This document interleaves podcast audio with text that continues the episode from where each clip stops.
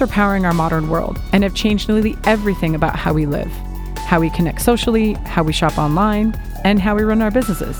Because apps are the connectors between users and organizations, they collect data valuable to attackers, and that makes them the number one target. I'm Sara Boddy, Director of F5 Labs. And I'm Ray Pompon, Principal Threat Researcher at F5 Labs. And I'm Sander Vinberg, Threat Researcher at F5 Labs. F5 Labs continually studies how applications are being targeted and breached. Welcome to the next set of podcasts in our Application Protection Research Series, where we cover what we have learned in the past year.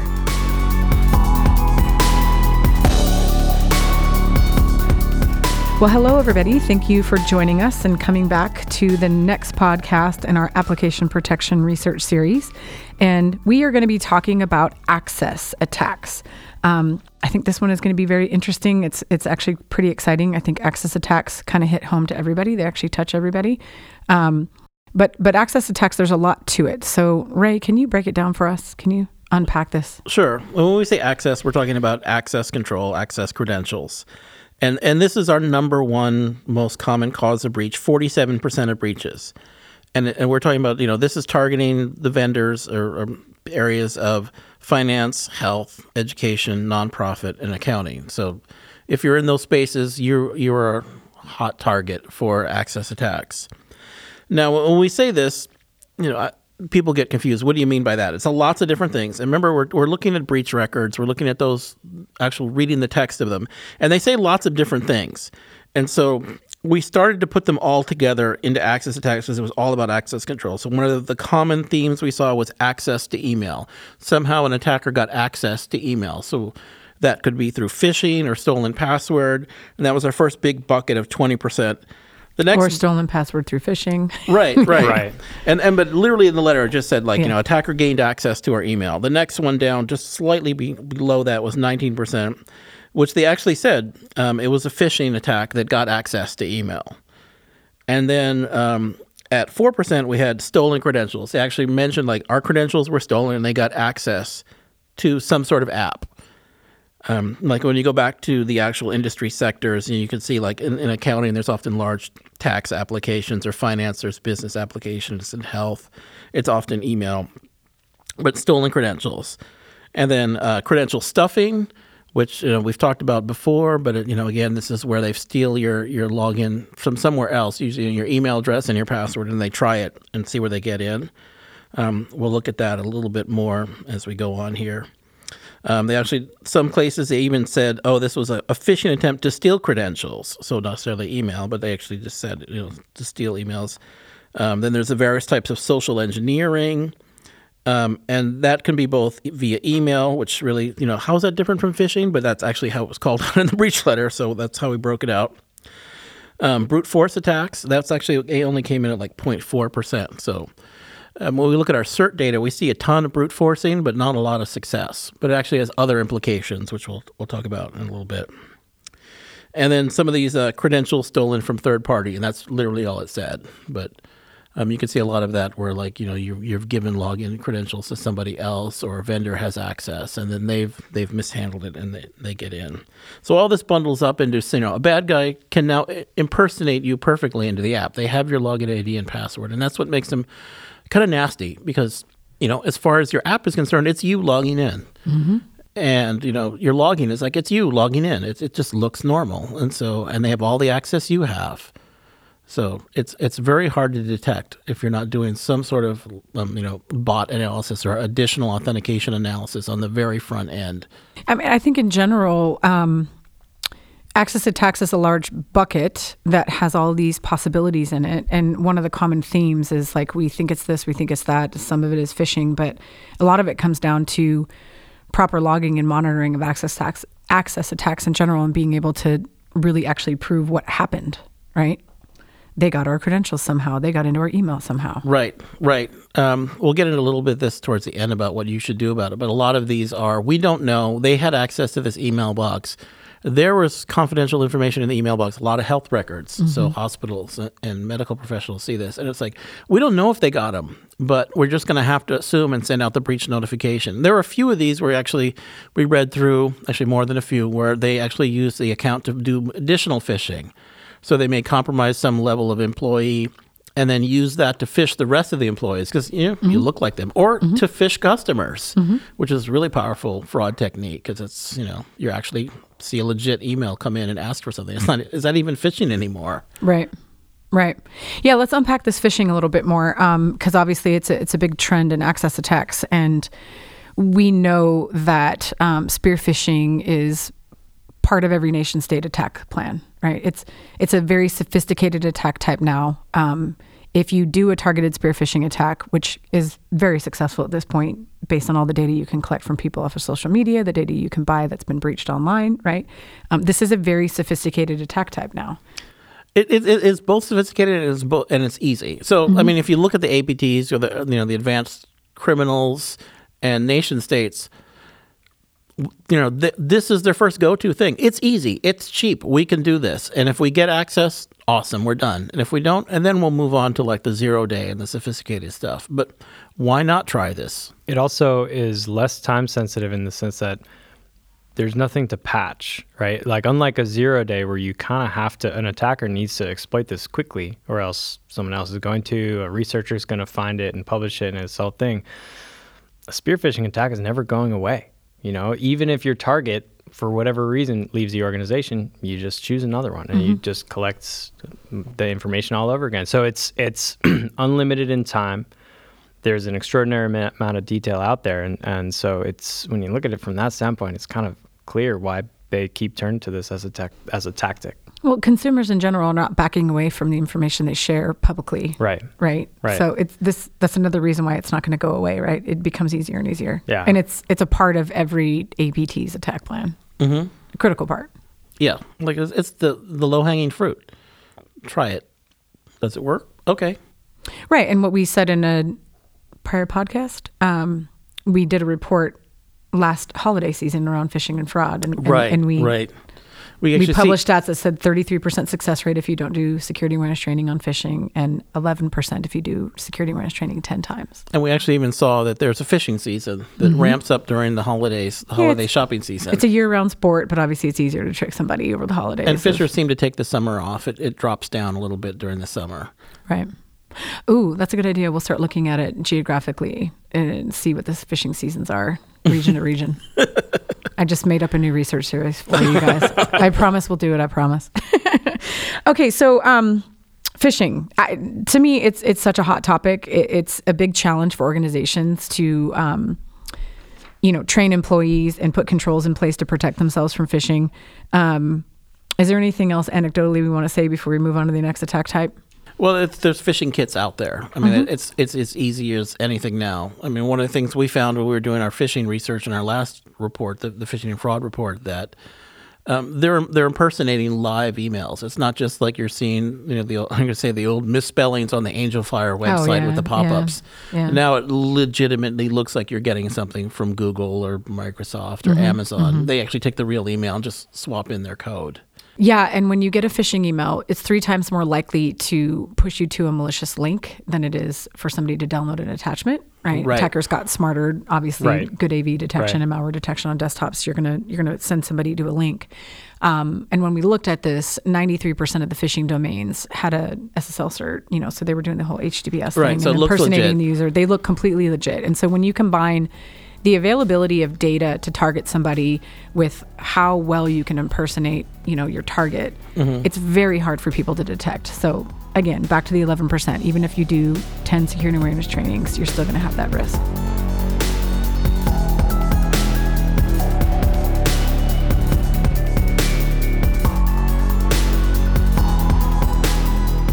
Okay. Um, we just scared everybody with phishing. At the end of the podcast, we have some suggestions. So let's get into um, brute forcing. Why are we still talking about brute forcing? Um, when we talk to the CERT, this is something that they bring up over and over again, the F5 CERT. So this is our, our incident response that customers are calling in. And they see a lot of it. They see a lot. I mean, we, we got a lot of statistics around that. Um, they see um, it's not a lot of success there, but they see a lot of load. They see uh, you know sites slowing down. They see um, people complain that customers can't access, and then when they start doing their incident response, they find, oh, you're actually under a brute force attack, or you're under a credential stuffing attack. Mm-hmm. And in some some customers' case, um, like with cloud customers or any kind of you know rented pay by the pay by the pound usage, they're actually paying to shun these attacks. Because you're even though you know thousands of login attempts are all failing, you're still paying for all that compute time Yep. to to just deal with it. And so you know we found actually as you scrape that stuff off and finding out that that's like 30% of your, your login traffic is all bots trying to do brute force that you're actually your cost levels go down Yeah. Is it surprising to you though that we're still talking about brute forcing? Like, I guess I'm just thinking out into our friends in the security space. Like, who's not covering brute force attacks? Like, that's I, I it brings think, me back to the SQL injection thing. It's like, why is this still a problem? I, I think it's partly a problem because the there are so many like as users we have so many accounts now. It's like if you think of it's like yeah every every utility you got has a unique combo. Hopefully unique password username combo. Maybe not. We know people don't do that. right. Yeah yeah. So it's like you, I, I i don't remember exactly what the figure was but it's something like 150 to 200 accounts that people have to manage which means that you're either using a password manager or you have something some very stupid passwords or you're just reusing three or four. So operators aren't implementing brute force restrictions because they know it'll lock people out of their accounts because they forget them or and but also just that i think because there are so many accounts the likelihood of, of reuse is very high. And then there are so many uh, well I, I guess this is more of, more of a cred stuffing thing but um, it also sort of opens up for, for dictionary attacks. Like there are so many breach databases out there there are so many combos out there and so um, i think it represents a, like a pretty low cost attack for attackers um, and so even if the the yield rate is pretty low it's it's always it's kind of similar to phishing, right? It's worth a shot. You might get the keys to the kingdom, and so I, I think that's a a big part of it. Yeah, I think it was interesting is that it showed up as a very small percentage in the root cause of breaches, but it was a high percentage of the attacks that um, we know customers deal with on a regular basis. And so um, brute force is really important to consider when you're trying to block access attacks. But the other piece of it is is just the latency it causes your application and, And that- locking customers out. And there's flavors of brute force. I mean, you know, you've heard things like password spray, Yeah. where they're trying some common password. So it's you know it's a flavor of brute force. And um, you know, and there's lots of password common password lists out there. I mean, you know, our other report research series on IoT is all about just default creds. There was there was one thing that the cert told us that I thought was was really interesting, which was that um, there are three verticals: public sector, finance, and healthcare that were disproportionately more likely to be targeted by this. And so it's like the public sector is at fifty percent of of um, tr- of attacks that they were reporting were brute force, and finance was at forty seven, and then healthcare was at forty one. Then every the next one up is twenty seven, which is the education sector. And so there's kind of again like we would need to dig in a little bit more and, and see if we could figure out exactly what the patterns and what the reasons are there. But um, there are some verticals that are being really heavily targeted by this tactic, and then there's some where it's just kind of, I would say, kind of back to background radiation. Is that linking back to the um, breach root causes that we saw where some of those verticals, did you say finance, um, Mm-hmm. are going to be better at web app security? So they're going to try to get in through an access vector and they're going to try to brute force somebody's Absolutely. account. And that makes a lot of sense. If you think about it, like attackers do what works, Yep. right? It's really that simple. Yeah, And, and, all, and it's and it's a money game, Yeah. right? and all three of these are the same verticals that were in the access attack profile. Mm-hmm. Yeah. So it's not super surprising. We sort of understand that the way that their business model works means that this is this is very likely. But the fact that these three were so much more than others in terms of these these attacks, that I think that merits a little bit more investigation. Yeah. All right. What about email attacks? So I really wanted to dive a little deeper into email attacks, as you know, both brute force and phishing really hits on email. And as as we read through these letters, and letter after letter, you would see um, people are still storing confidential data in email, um, and health records. So so Do you, do- you don't see that changing. I don't I, mm. I you know No. I think it gets worse. yeah The think, more remote people are, and it, Right. Well, what we're seeing is more and more email systems are available online with mm-hmm. Outlook Web Access and various web. I mean, you you know- need constant connectivity wherever you're at, whether that's an airport or right.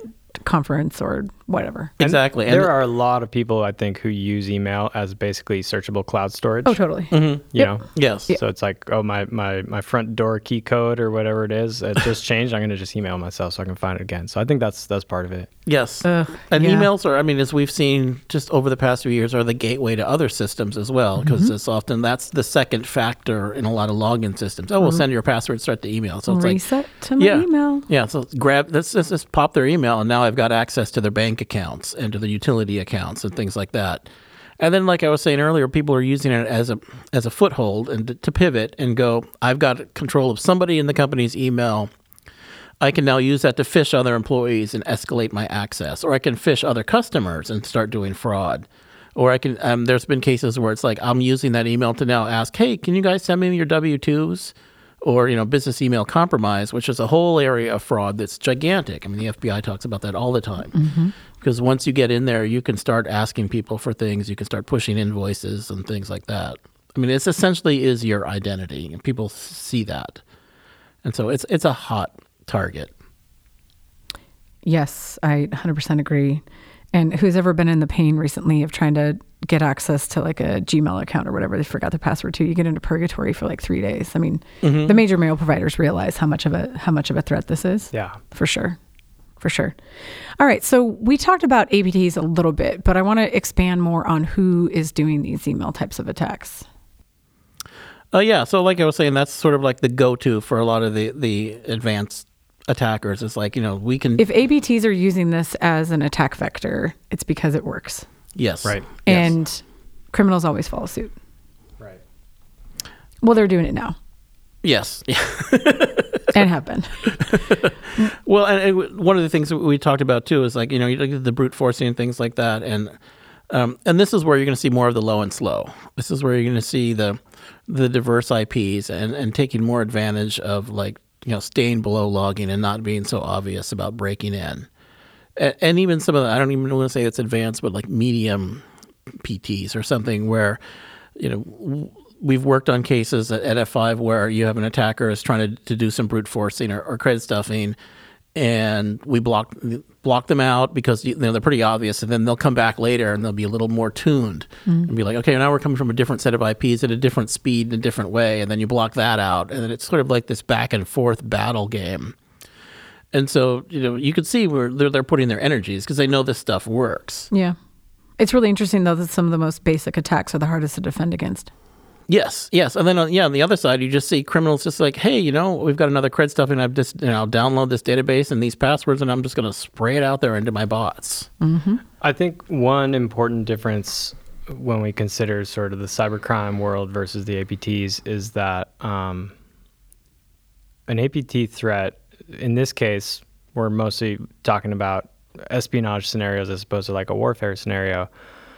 Um, they ev- not every operation, not every intrusion needs to necessarily yield something valuable, right? A cyber criminal is like every time you go in, you're taking a lot of risk, you want to get something out of it, right? But an I APT got paid. Right. yeah, Whereas an APT can afford to to take their sweet time, right? Every little datum that they get that they can add to an intelligence profile on a mm-hmm. specific target or a set of targets or whatever, that's all good, right? And and so Yeah, even just the address book would be valuable. Absolutely, yeah. And mm-hmm. and so they can they can take their time and put together a very complex puzzle over a series of spear phishing campaigns and it's all valuable to them. They don't have this pressure to sort of get value out of every single intrusion. I think that's a big difference and I Yeah. think that allows them that's kind of behind the scenes a driver in the sophistication that you see in APT style spear phishing campaigns.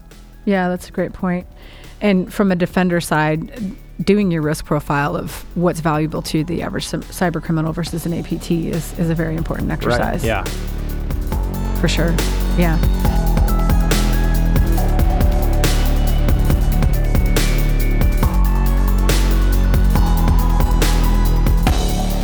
Okay, great. Let's get into some of the defensives.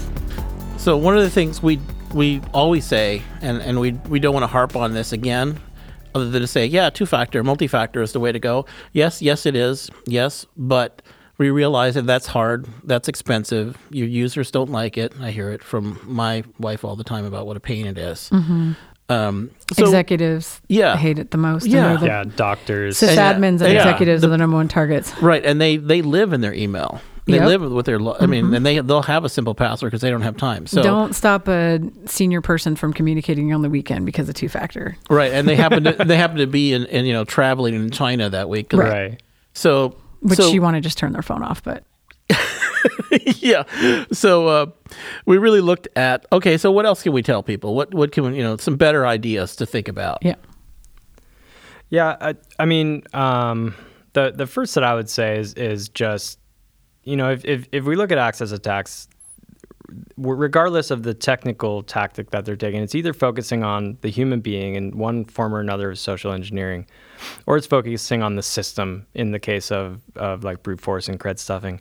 In either case, there's a strong justification to be made for just more monitoring, more logging, and then once you have that in place, also actually reviewing those logs, which is it, it sounds really simple, but we've seen a lot of organizations where it's been years since anybody actually looked at any logs. Well, right? and say that's what we're hearing from the CERT. It's like, hey, everything's running slow. Hey, you're under a brute force attack. Oh, have you looked at your logs? Oh, oh yeah, the logs. I forgot Which about is those. interesting because it's, they're expensive to keep. Yeah. Well, and when we talk about logging, especially in regards to email, I mean, it's not just like, I mean, yeah, it's great. Get who logged in and from where, but get more detail because oftentimes these attackers, one of the first things they'll do is they'll set up mail forwarding so that all your email is going somewhere else, especially on the APT side. So you don't even know it. Your your your box Right. has been compromised and they've been reading your email. Does your logging system have that ability to know that they've done that? Does your logging system know what they've sent out off out of the mailbox? Because they'll go in and find all the, the information and mail it to themselves. Mm-hmm. Does your logging system have the capability to see what emails they've touched? Otherwise, you're going to have to go through the whole mailbox and say everything in here was potentially breached. Right. And I say, you know, go to your vendors, check your settings, and then actually go in and make sure that and you look at the logs, see did you know do those things and see if they're actually logged.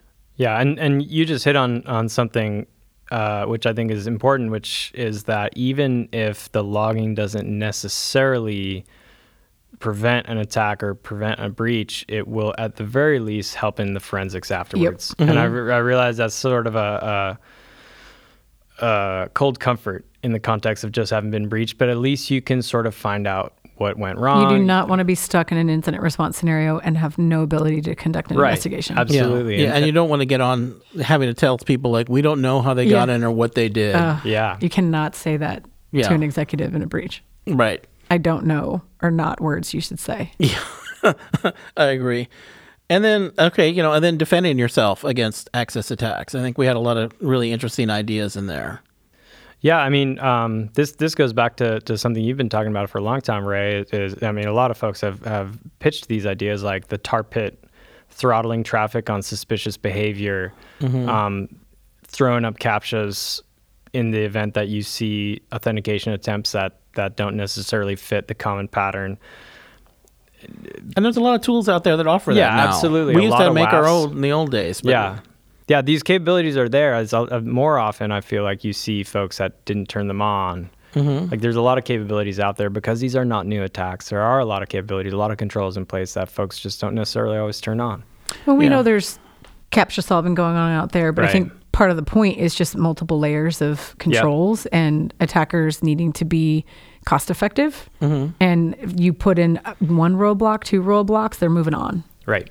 Well, and some of the simple things, you know, this goes back to the old days too, because it, it was something we used to do back in even the Novell and Unix days. Everybody remember Novell NetWare? um, we used to actually test our own passwords against just the common, you know, are you using one, two, three, four, five? Let's check every single person in the organization. Are you using, you know, Winter 19? The company name plus yeah, plus one, two, three, or something like that.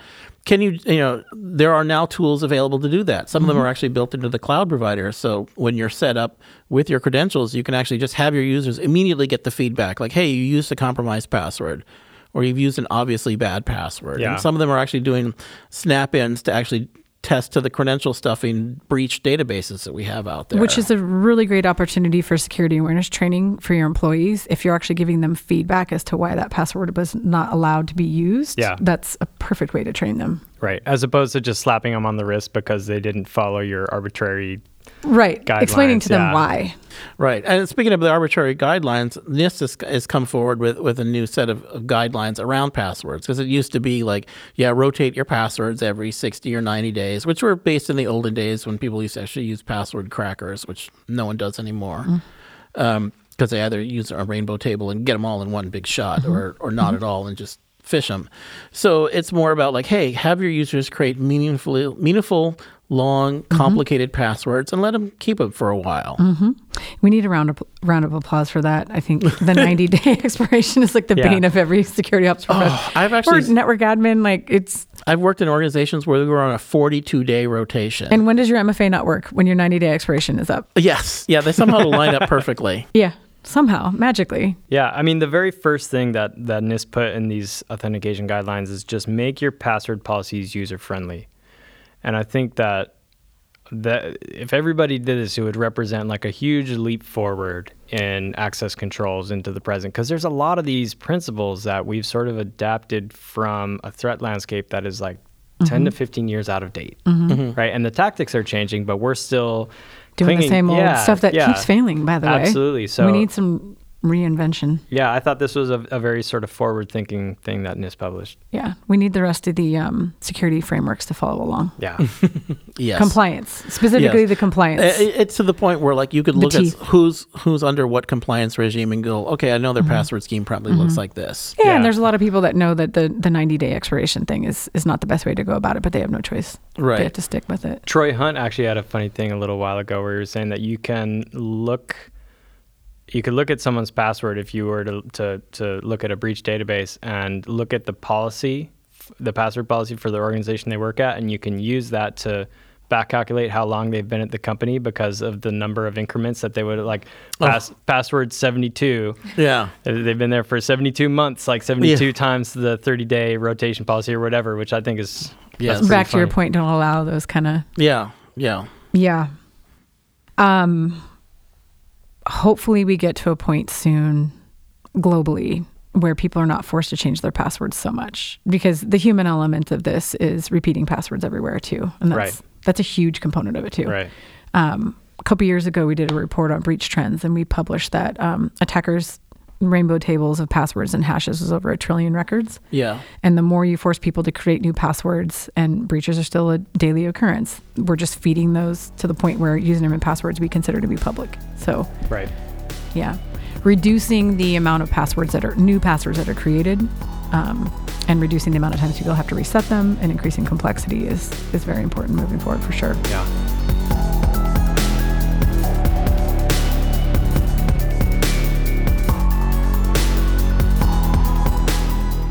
Um, I know we wanted to get into session cookies too as another element of this. Yeah, there there are some tools out there that are that are essentially using one form or another of, of sort of obscured or, or back end tools to manage identity and, and manage authentication and, and session tokens and, and similar sorts of things are not a silver bullet, but they they are just one more sort of control that's that's going to help against session hijacking, similar kinds of attacks, which which are not necessarily things that we're seeing a ton in the breaches, but we know that these are techniques that people use in access attacks, and so there are some capabilities there. Some of them are a little bit still unproven. Some of them are tied into existing tools, like it might be on your WAF, it might be on other networking tools. But we want to call it out as kind of a class of controls that we feel is like a little bit underutilized in the industry at the moment.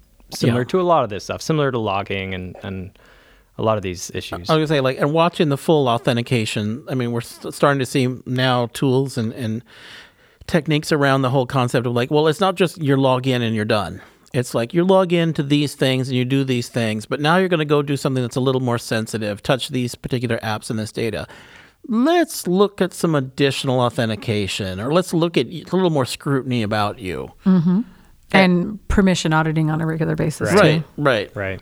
Yeah, permissions is actually like it's the, an entirely We're getting back to AAA. Yeah. Yeah. Well, yeah, that's the thing is when people think about access control, they think entirely about authentication, not authorization. and accounting. Yeah. I mean, it's just like, well, yeah, they got in, but then they have access to all these other things. Mm-hmm. And I think we're going to get into that in the next podcast about Exactly. API attacks because Yes. excessive Yes. privileges is a big Exactly. piece. Yeah, Yeah. yeah. Okay, well, great. Um, to summarize up kind of the, the main points that we talked about and like the defenses that we're encouraging everybody um, to implement in terms of preventing access attacks is it's back to the basics with MFA, but we don't want to just keep talking about MFA. But obviously, that's a very critical control that every organization really needs because, again, you're not going to be able to prevent all phishing attacks, and it's a really great um, gap control. Um, but also just getting your monitoring and logging in place. You don't want to be in a situation where an access attack occurs and you can't either um, detect the fact that it's happening, or if it does actually happen, you can't really figure out exactly what happened, right? Um, security awareness training, I think that's a common theme. We've talked about that in every type of attack and every type of breach, right? Um, and then just kind of getting your passwords under control and looking at some of the new things with session cookies and maybe using captcha solvers, right? You have to look at access attacks as a holistic thing. Um, basic attacks hard to prevent. Yes, yes. Um, one of the things I think we really wanted to talk about too is the the dichotomy and the struggle about access versus usability. Right. Yeah, I, uh, other than the fact that this is the single most likely way that any organization is going to be breached, or sorry, any non e-commerce organization is going to be breached. The reason why they're so interesting is is that a lot of the traditional controls that people would use against these kinds of attacks also end up inconveniencing the user, right? These are these are ones where Well, that's why the defense is more difficult. Right. So the or, the organization, the defender needs to choose between availability and confidentiality, and which means that you're gonna you're gonna make the user upset one way or another. You're either gonna lock them out or throttle their traffic if it or something like that, or you're going to be breached. And and so it really forces organizations to kind of deal with this tension and sort of confront this tension on a very practical level. Mm-hmm. And and because of that, it also sort of like it it strikes at the entire value proposition of the internet and putting your business up on the internet because you have to sort of deal with this tension and you think like is it Consumers will leave you over availability, not a breach. right which That's which a sad reality. yeah mm-hmm. and and so it it in terms of trying to put some level of monetary value on all forms of risk it's like you, you're sort of screwed either way right it's like you either make access onerous through multi-factor People, or processes, and technology. yeah. So Yeah. it's like if, if you whitelist everybody, you're going to make people upset. And if you throttle traffic, you're going to make people upset. But if you get breached, you're going to lose money. And so, so I, I think this is a tension that's never really going to go away. In the same way that the, the risks and the, the vulnerability that people represent is never going to go away, this tension between availability and security is never going to go away. And so, whatever form that access control takes in the future, this tension is always going to be there. And so, I, I think it makes it a particularly interesting study. Yeah, it is. And I think it's just level setting from a security ops standpoint is that, you know, you have to deal with access attacks in, in multiple ways. And it has to be a prioritized party security program. And it takes time, right? Absolutely. It takes dollars out of your budget and it takes time away from your security team. But it's it's an absolutely critical component of, you know, managing enterprise risk. And I'm gonna say, and if you're gonna have to lock people out, fail gracefully. Yeah. Give them a number to call or something they mm-hmm. can do to get mm-hmm. back in. Because there's been a number of times I've been locked out of a of a system, and there's like there's nothing you can do. Oh, security professionals can't stand it. Every time I get locked out, I'm like, dang Yeah. it. Well, I mean, there's certain businesses and mm-hmm. things where it's like you know it's not in their business to even offer you any way back in. Mm-hmm, So because it's a semi-free service or something like that. So if you're locked out, you're locked out. Right. Yeah, I got locked out of a of a financial application for transferring money around um, because I had to reset my password on my phone when I was away from home, and it triggered some sort of behavioral alert. And they said I had to send a photograph of my driver's license with me next to my driver's license in to get my account unlocked. And I was like, I'm just not going to do that. I'm not going to give you guys more. Give up and move on. I'm not going to give you more PII in order to unlock my account. And so essentially, like I was an example of this sort of this choice between security and availability. And they were like, okay, we're going to throttle availability to this user. They made the wrong call because I was a legit user, and I was just trying to do my But thing. how are they gonna know that? Right. Yeah. And Um, so, well, I mean, I mean, I, yeah, my my problem wasn't with their behavioral policy. My problem was that they needed more PII for me in order to unlock my account, which is something that I, as far as I'm aware, never consented to. And so I just decided to walk away from that platform completely. So they lost a, a user over it. So I had almost exact same thing happen, except for they were like I had to go into a physical location of the bank to verify myself to do a credit card app, and I'm like, I'm done. Yep. It's just not not worth it. because their own procedures failed to verify me. All right, so it sounds like we're saying the bottom line is don't make access controls so onerous that you push away your consumers, mm-hmm. but make availability and confidentiality equal. Yeah, or whatever works. I mean, do the analysis, work on yeah. the numbers, go right. back and forth. Yeah. All right, well, there you have it. Thank you guys for joining us. Um, this is the conclusion of the Access Attack podcast as part of the Application Protection Research Series, and join us for the next on API attacks.